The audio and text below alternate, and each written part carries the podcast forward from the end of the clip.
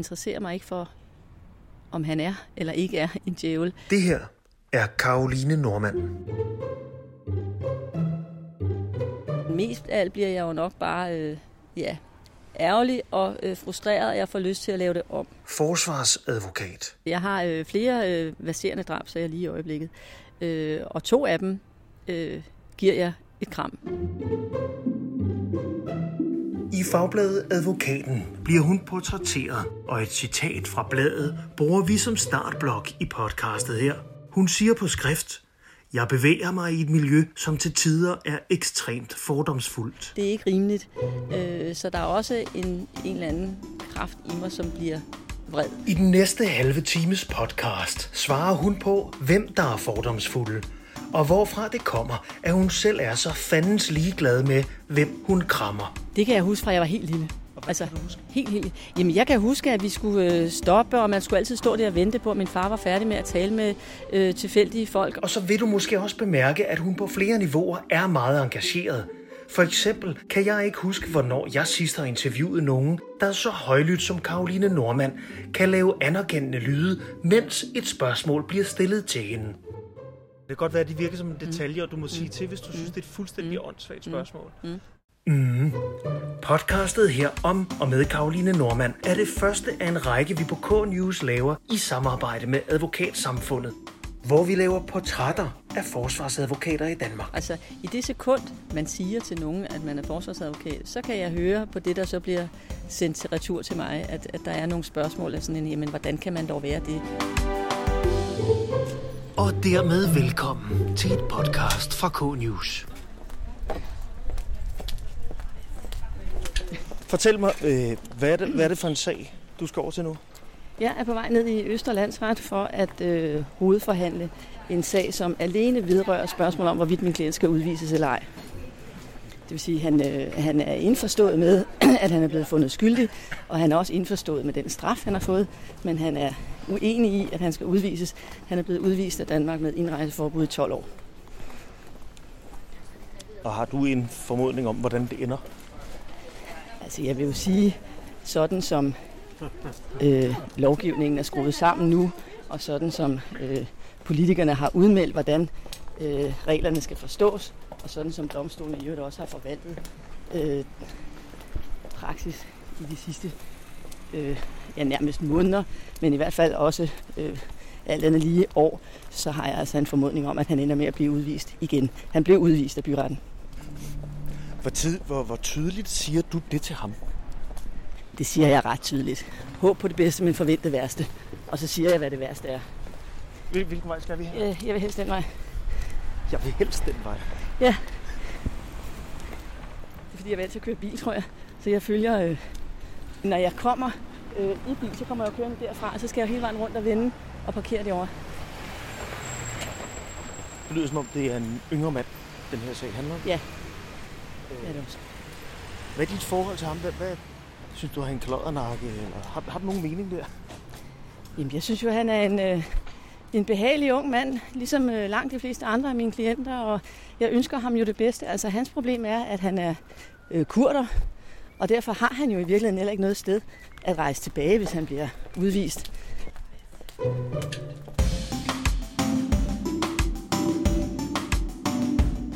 Karoline Normand, helt præcist Døssing Normand, er fyldt 47 her i sommeren 2019. Mor til fire, uddannet jurist og senere også uddannet psykolog og har også en master i kriminologi. Medlem af advokatrådet og formand for strafferetsudvalget der, formand for rådet for Offerfonden og ikke mindst i Stagetårn Advokater, forsvarsadvokat. Markant og synlig gennem sager, der har offentlighedens interesse. Det vil være som forsvar i store narkosager, forsvar for en kendt, frikendt cykelrytter og forsvar for mordere som for eksempel Peter Lundin, som hun i 2014 gav et knus i en tv-udsendelse.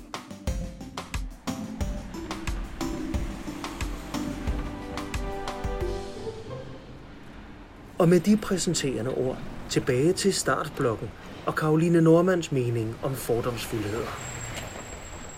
Altså det fordomsfulde, det er øh, fordomme i forhold til mine klienter. Øh, så det er jo fordomme om kriminelle. og øh, hvem de er, og hvad de er, og hvorfor de er, som de er. Øh, jeg møder dem øh, i retten, jeg møder dem øh, til private arrangementer, som slet ikke har noget som helst med retssystemet at gøre. Øh, jeg møder dem øh, på rejser. Altså i det sekund, øh, man siger til nogen, at man er forsvarsadvokat, eller øh, nogen jo ved det, fordi jeg sidder der i min egenskab af at være forsvarsadvokat, øh, så, øh, så kan jeg høre på det, der så bliver sendt til retur til mig, at, at der er nogle spørgsmål af sådan en, jamen hvordan kan man dog være det? Underforstået, at fordi jeg er forsvarsadvokat, så ligger der en eller anden præmis om, at jeg enten, om ikke går ind for kriminalitet, men i hvert fald har en eller anden evne til at identificere mig med dem, og hvordan kan man dog det? Øh, eller også øh, fordi de simpelthen misforstår, hvad det er, der er min opgave, og derfor jo tror, at jeg rent faktisk skal forsvare deres gerninger, hvilket jeg jo ikke skal. Altså, hvis det er i private sammenhænge, jamen, så forsøger jeg jo at ændre på det. Eller ja, det kommer jo an på, hvem det er. ikke. Øh, altså, hvis det er øh, et ungt menneske, som er øh, hvad skal man sige, lydhør over for, hvad jeg siger, eller er interesseret i det, øh, så, øh, så kan vi jo tale om det i, i lang tid, hvis det er... Det, og det er også uretfærdigt, og der bliver også sådan... Øh, øh, skal man sige, lidt vred på dem, som fordommene går ud over os vegne. Fordi hvor, hvor, hvorfor skal de pakkes ned i det der? Det er ikke rimeligt. Øh, så der er også en, en eller anden kraft i mig, som bliver vred. Men der kommer tusindvis af samtaler op øh, på nethinden. Altså, det, jeg har haft et hav af sager, hvor folk har sagt, hvordan kan du dog øh, være øh, advokat for den her mand? Øh, og det, det, det er selvfølgelig typisk i de sager, hvor der er allermest på spil. Det kan være øh, drabsager, hvor øh, min klient måske også har håndteret øh, livet efterfølgende på en lidt ubehagelig måde, ikke? hvor man tænker, hvad er det dog et udtryk for inde i ham, at han gør sådan der. Eller det kan være sager, øh, sædelighedssager typisk mod børn, som folk jo også har en eller anden øh, helt åbenlyst naturlig aversion mod. Ikke? Øh, og det har jeg jo også. Øh. Men øh, jeg har ny og nær hørt nogle kolleger sige, at øh, de forsvarer djævlen, men ikke hans gerninger. Og sådan vil jeg nok aldrig formulere det, fordi for det første synes jeg jo slet ikke, at min klient er djævlen. Altså, jeg synes jo allerede der har man tilkendegivet noget om sin klient, som jeg ikke er enig i. Altså, jeg vil slet ikke omtale mine klienter på den måde.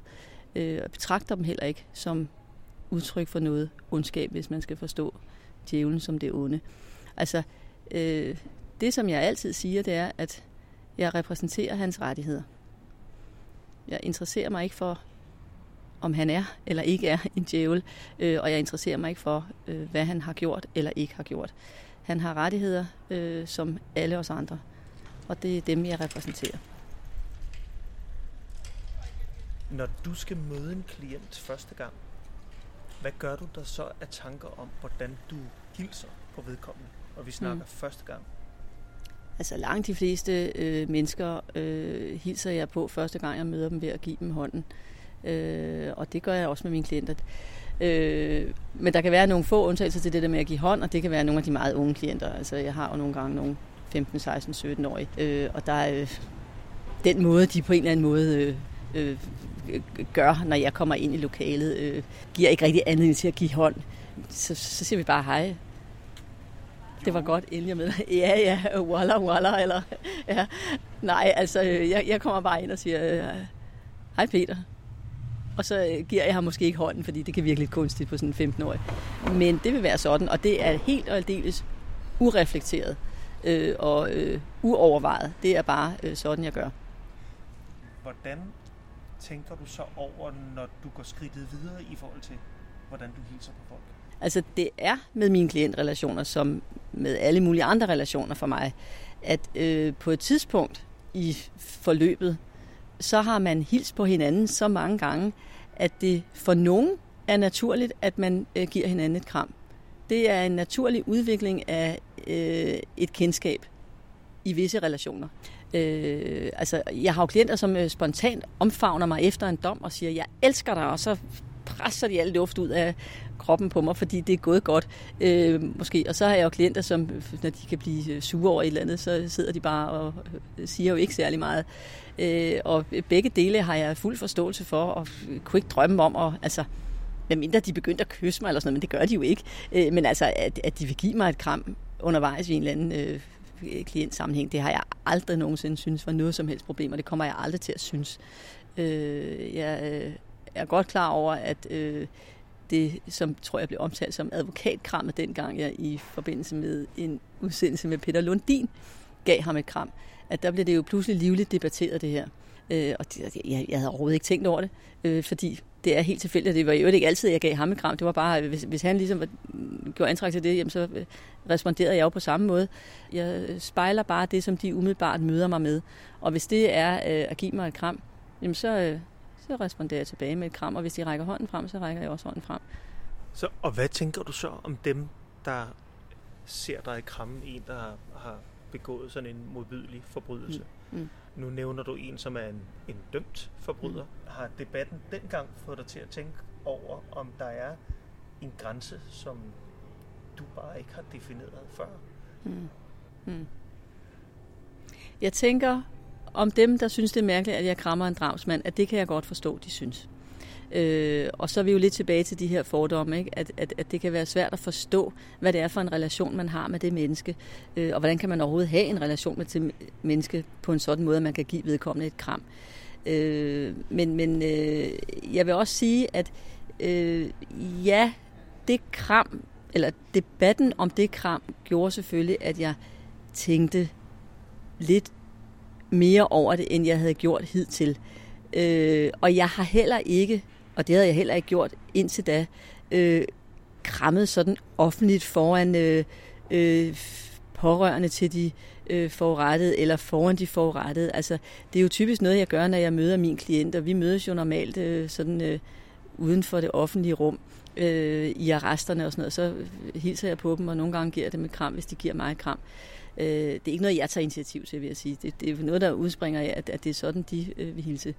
Og øh, nu er jeg da blevet lidt opmærksom på, altså at, at, at så skal man ikke måske stå sådan øh, foran hele familien og give et hjerteligt kram. Men altså, det, det gjorde jeg heller ikke før. Øh, nu var der jo så bare det ved det, at, at lige det der kram, som jo ellers var et vældig privat rum, øh, det var jo så... Øh, øh, hvad skal man sige, et, en tv-optagelse, og dermed kom det ud for alle. Men aftalen var jo også, at vi skulle være, som vi hele tiden har været, og så, så var jeg, som jeg hele tiden har været. Jeg ønskede ikke at lave noget som helst om på den måde, jeg var på. Øh, men, men jeg går altså ikke rundt sådan og giver kæmpe kram. Jeg gør, hvad jeg kan for at være opmærksom på, at der er mange følelser på spil i straffesager. Øh, ikke kun hos min klient, som jeg selvfølgelig er sat i verden for at varetage hans interesser, men jo altså også hos de andre aktører i en straffesag. Og det fortæller jeg også min klient, at han også skal være opmærksom på. Det kan godt være, at det virker som en detalje, og du må mm. sige til, hvis du mm. synes, det er et fuldstændig mm. åndssvagt spørgsmål. Mm. Men der er rigtig mange, der har diskuteret det her. Mm i forhold til, hvor mm. tæt du er på. Mm. Men hvorfor egentlig? Er det strategi fra din side? Hvorfor er det egentlig, at du skal være imødekommende over for sådan en hilsen? Jamen altså, grundlæggende set handler det jo om en respekt fra min side over for dem. Altså, jeg respekterer dem som mennesker fuldt ud, som på linje med alle mulige andre. Øh, det, det, det slår mig slet ikke, at jeg skal gøre forskel øh, på nogen som helst mennesker, jeg møder på min vej. Øh, og, øh, og jeg øh, plejer jo bare at være imødekommende over for de mennesker, der kommer hen til mig.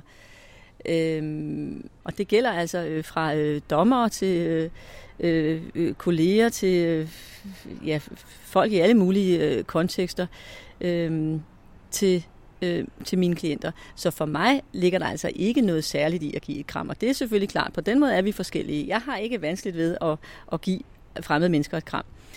Øh, men når det så er sagt, så er det jo altså normalt noget, der udvikler sig undervejs i et forløb. Og så spørger du mig så, om jeg har andre, altså lige i øjeblikket for eksempel, alvorlige sager, øh, øh, drabsager, hvor jeg også giver øh, mine klienter et kram. Og det har jeg. Øh, jeg har øh, flere øh, baserende drabsager lige i øjeblikket.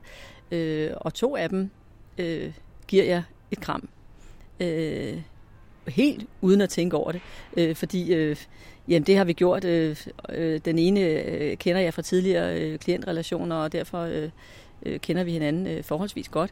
Øh, og, øh, og jeg vil ikke sige, at jeg ved, at han har brug for et kram, men, men øh, han får nok ikke så mange kram.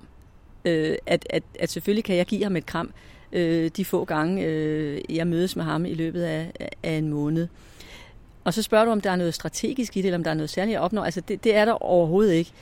Men, øh, men jeg vil selvfølgelig så også sige, at jeg har jo brug for fortrolighed med min klient. Øh, det, det, har, det føler jeg, jeg har. Altså det, det, det giver mig øh, noget vigtigt, når jeg skal øh, varetage hans interesser. At jeg har tillid til, at jeg har fået det hele at vide. Øh, men men det, er da, øh, det er da enormt relevant for mig, at jeg øh, kan sidde i retten og have tillid til, at der ikke kommer noget frem, som jeg ikke er klar over. Og øh, den bedste nøgle ind til det, udover selvfølgelig sagsakterne, øh, det er jo min klient. Øh, og, og for at få den fortrolighed, så tænker jeg også, at det giver mening, at, at vi har ikke bare øh, hvad skal man sige, øh, en fortrolighed i ord, men at han kan mærke, at altså, jeg, jeg er der kun for ham. Jeg har ingen andre interesser, end at varetage hans interesser. Og det, øh, det håber jeg jo også, at de fleste øh, kan mærke med det samme. Men, men hvorfor de lige kan mærke det, det ved jeg ikke, men jeg skal da ikke udelukke, at, at en af måderne, de kan mærke det på, det er, at jeg øh, respekterer dem, og det udtrykker sig altså også i den måde, jeg hilser på dem på. Er det en, ham, øh, den sag her, er det, øh, du kender ham gennem længere tid, synes jeg, jeg kunne forstå? Øh, ja, altså dels har det taget noget tid at få berammet sagen, og derfor har han siddet i et stykke tid i Vester, men han har også en anden baserende sag, hvor jeg også repræsenterer ham. Så jeg kender ham også fra øh, hvad skal man sige, en anden sag. Og derfor har jeg jo, øh, ja, derfor kender jeg ham fra flere vinkler, eller hvad man skal sige. Og ikke kun den her sag. Er det her en sag, der øh, forventes afgjort i dag, eller hvor, hvad? Ja, det er det. Jeg har faktisk, øh, landsretten har afsat en hel dag til det. Øh, og jeg har en forestilling om, at det kan afgøres på en halv dag. Og derfor så har jeg skrevet ned til landsretten, om jeg kan disponere over eftermiddagen. Men det har jeg fået at vide, det kan jeg ikke. Øh, jeg skal være indstillet på at stå til rådighed, fordi det kan være, at det tager øh, lang tid. Altså det tager lang tid at gennemgå sagen. Det er en meget lang dom. Og en ankesag, der skal man faktisk læse hele dommen op. Og den er på 78 sider. Og hvis man laver en eller anden beregning, der hedder 3 minutter per side, kan du godt regne ud, at vi skal stå der og i lang tid bare læse op. Så jeg har også skrevet til anklageren, om vi ikke kan blive enige om, hvad vi læser op. Øh, men det er jo ikke sikkert, at landsretten er enige med mig i det. Eller med os i det. Og så kan jeg jo risikere at skulle stå og læse det hele op, og så bliver vi selvfølgelig ikke færdige før i eftermiddag. Men øh, jeg tror heller ikke, de gider at høre helt om. Og, og, og nu, nu er det her, og jeg Ja. skal, lukke, og jeg Ja. skal lige lukke dig ind ad Det er døren. lige ind. Så. Eller hvad det hedder. Mener du virkelig, at du respekterer alle mennesker? Eller vent om. Der er slet ikke nogen mennesker, du ikke respekterer. Bumsen på bænken, øh, narkomanen ved Mariakirken. Øh, der er ikke nogen, hvor du tænker, tag dig sammen. Nej, det er der virkelig ikke. Altså, og, og det er sjovt, når nu du siger det, fordi de eksempler, du kommer med, øh, som dem jeg så i givet fald, tænker jeg med den måde, du formulerer det på, var dem, jeg ikke skulle respektere. Altså øh, bumsen på bænken og så videre. Altså dem, dem har jeg da... Øh, altså hvis det endelig var, at jeg kommer til en situation, hvor der er nogen, jeg ikke respekterer, så er det jo, når øh, højt uddannede mennesker med muligheden for at vælge i den grad, hvordan de skal opføre sig, og hvor de skal være henne, og hvad de skal sige, gør noget ubehageligt. Det kan, jeg, det kan jeg måske godt en gang imellem tænke. Det har jeg svært ved at respektere. Øh, Så hvis vi øh, skal derud, hvor, hvor altså, jeg, jeg, jeg simpelthen ikke kan komme i tanke om, at jeg sådan, på den måde øh, ikke har respekt. Jeg vil, jeg vil til enhver tid respektere andre mennesker. Øh, Så må jeg finde ud af, hvad det så er, jeg kan respektere. Men selvfølgelig kan der være enkelte situationer, hvor jeg tænker, det, lige det der har jeg svært ved at respektere, men jeg respekterer dem som menneske hele tiden. Men, men der kan da godt være en, en dommer eller en anklager eller øh, et eller andet øh, menneske i min, i min professionelle kontekst, hvor jeg tænker, det der, det synes jeg var, øh, altså det var ikke, det, det får man ikke en præmie for. Øh, men, men, men jeg vil da til altid respektere dem som mennesker. Altså, kan du lige prøve at give mig et bud, dit bud på, øh, hvor kommer det fra, at du ikke skældner mellem, øh, hvor meget respekt du skal have for et menneske, uanset hvor idiotisk det menneske måtte have opført sig? Altså, det er jo et meget øh, kompliceret øh, spørgsmål, du stiller, som jo formentlig vil være utrolig svært at svare på sådan øh, helt øh, med den rigtige øh, rette vejledning. Altså, øh, jeg, jeg, jeg tror jo, det handler om noget i den måde, man har været, øh, hvad man er blevet modtaget på fra det sekund, man kom ud af maven på sin mor i virkeligheden. Ikke? Altså, øh, hvordan er jeg selv blevet håndteret som menneske? Øh, og hvordan har jeg set andre omkring mig være sammen med andre mennesker, og hvad har jeg fået at vide rigtigt og forkert. Så øh, jeg kan jo ikke lade være med at sige, og det lyder jo helt øh, banalt, men altså, at, at det er formentlig noget, jeg har fået med mig fra min barndom. Ikke?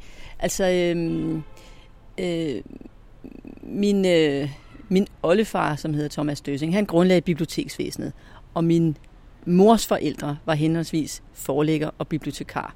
Så min mor er vel, øh, om ikke vokset op i en bog, så i hvert fald med en bog. Så hun sad altid og læste bøger.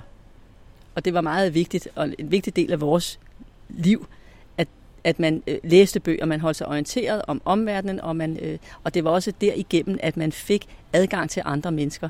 Øh, hvis ikke man kunne møde dem, så kunne man i hvert fald øh, læse om dem og øh, forstå andre mennesker igennem litteraturen.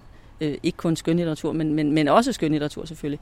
Øh, så for hende øh, tror jeg, at øh, hele den her menneskelige relation i vidt omfang kom igennem bøger. Øh, så hun havde nok den lidt mere intellektuelle side. Altså, så hun kunne sidde og læse om de franske eksistensfilosofer og Løstrup og den etiske fordring og alt det her med, hvordan vi skal gribe hinanden og håndtere hinanden på en lidt mere intellektuel måde. Hun var nok ikke nødvendigvis så god til det i den virkelige verden.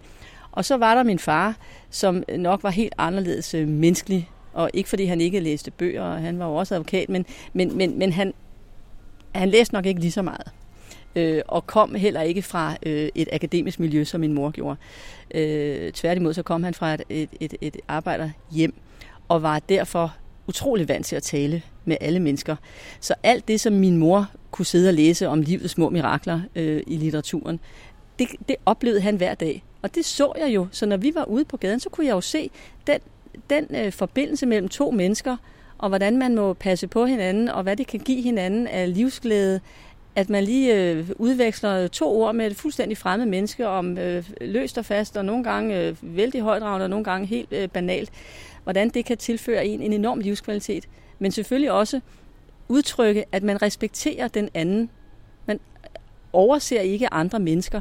Øh, alle har lige ret til at være der, og alle skal tale med alle. Og det, det var meget tydeligt for ham, og dermed jo også for mig, hvordan det, øh, hvordan det påvirkede hans hverdag i øh, enormt positiv retning. Så jeg tror, at det at gøre det øh, fysisk eller ægte i, i virkelighedens verden, har jeg helt klart med øh, fra ham hvor øh, hvad skal man sige, de lidt mere øh, fundamentale principper bag eller sådan noget, de er nok kommet fra min mor. Øh, og jeg synes jo den dag i dag, og det kender du muligvis, øh, når man sidder i et eller andet øh, større lokale, og så er der en, der åbner døren og siger, er her nogen? Eller kigger ind og siger, nå, her er ikke nogen. Og så lukker de døren igen, og man sidder og tænker, det var da pokkers, fordi altså, vi sidder her jo for eksempel. Ikke? Men det er jo helt tydeligt det her, når der er ikke nogen af dem, som jeg leder efter, og så bliver man sådan lidt overset øh, eller den omvendte følelse af at blive glad for, at nogen siger, godmorgen Karoline. Øh, det er da utrolig rart at blive mødt af den anden. At man rent faktisk lige når at anerkende, her er du, og jeg ved godt, hvem du er. Jeg er faktisk rigtig glad for, at du er lige der, selvom det kun er et sekund. Vi skal forbi hinanden i dag, og så er jeg videre. Det, øh, det, det har jeg set, og kan jo så også mærke på min egen krop, hvor helt enormt afgørende det er for øh, den grundlæggende livskvalitet. Hvor, hvor tidligt kan du huske de her ting? Det kan jeg huske fra, jeg var helt lille. Altså, helt, helt. Jamen, jeg kan huske, at vi skulle øh, stoppe, og man skulle altid stå der og vente på, at min far var færdig med at tale med øh, tilfældige folk. Og, øh, altså, at han faldt i snak med alle. Altid. Øh, og det var, øh, jeg vil ikke sige, øh, det var jo ikke en, et irritationsmoment. Det betød jo bare, at, øh, at øh, ja, ting foregik på en anden måde. Altså, der blev afsat tid til noget andet sammen med ham. Det blev prioriteret at, at kommunikere med andre mennesker. Kan du huske, hvad du tænkte om det dengang? Øh, jeg, jeg kan meget tydeligt huske en dag, hvor vi skulle overholde jul hos min onkel, øh, som bor i en kæmpe stor lejlighed inde i Indre By, øh, fuld af fine tæpper og antikviteter. Og så på vejen derover, så, så, så ser min mor sådan en dame, som ligger sådan lidt øh, Øh, ikke særlig godt, gør hun sikkert, ligger hun sikkert ikke, men i hvert fald og har tisset ud over det hele og så videre. Og hende tager hun så med derop, øh, for at vi kan øh, hvad skal man sige, sørge for hende her. Og det skyldes jo nok lige så meget, at det var juleaften, ikke? Altså skal man jo være ekstra øh, omsorgsfuld.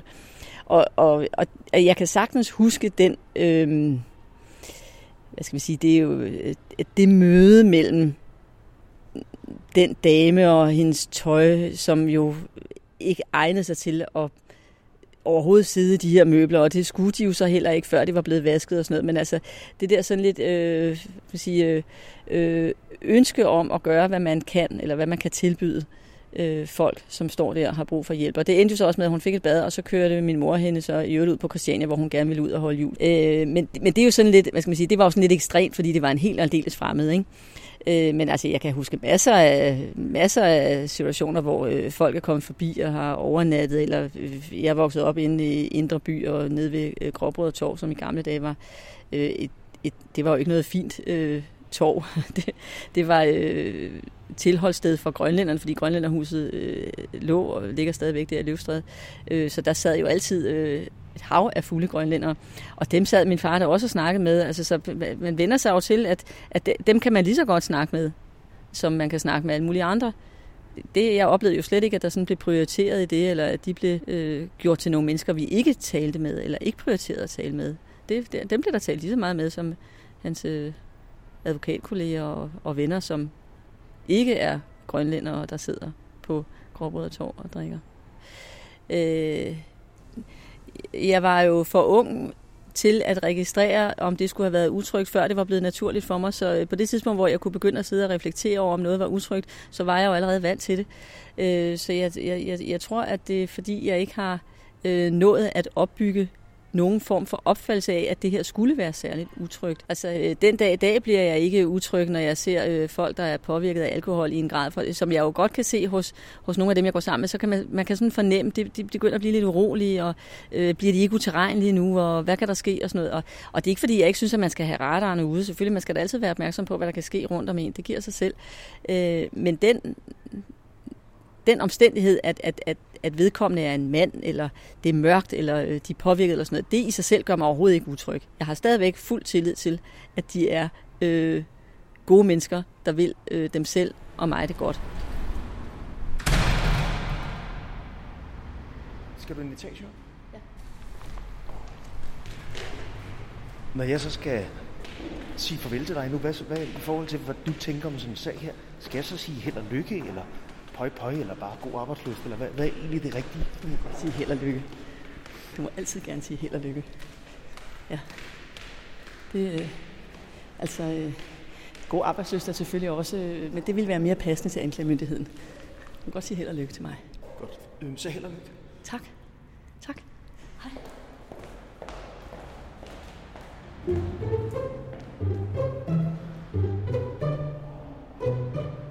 Tak til Karoline Normand for hendes tid, og tak til dig for din tid, og fordi du lyttede med. Podcastportrættet her var det første af forsvarsadvokater, som vi på K-News laver i samarbejde med Advokatsamfundet. Det er blot et af mange podcast, vi laver under titlen Magtens Tredeling. Der er mange flere podcast i K-News' bagkatalog, og der er flere nye på vej om både aktuelle og evigt aktuelle emner og personligheder i den juridiske verden. Du kan lytte vores magtens tredeling i iTunes eller andre apps, hvor du indtager din lyd.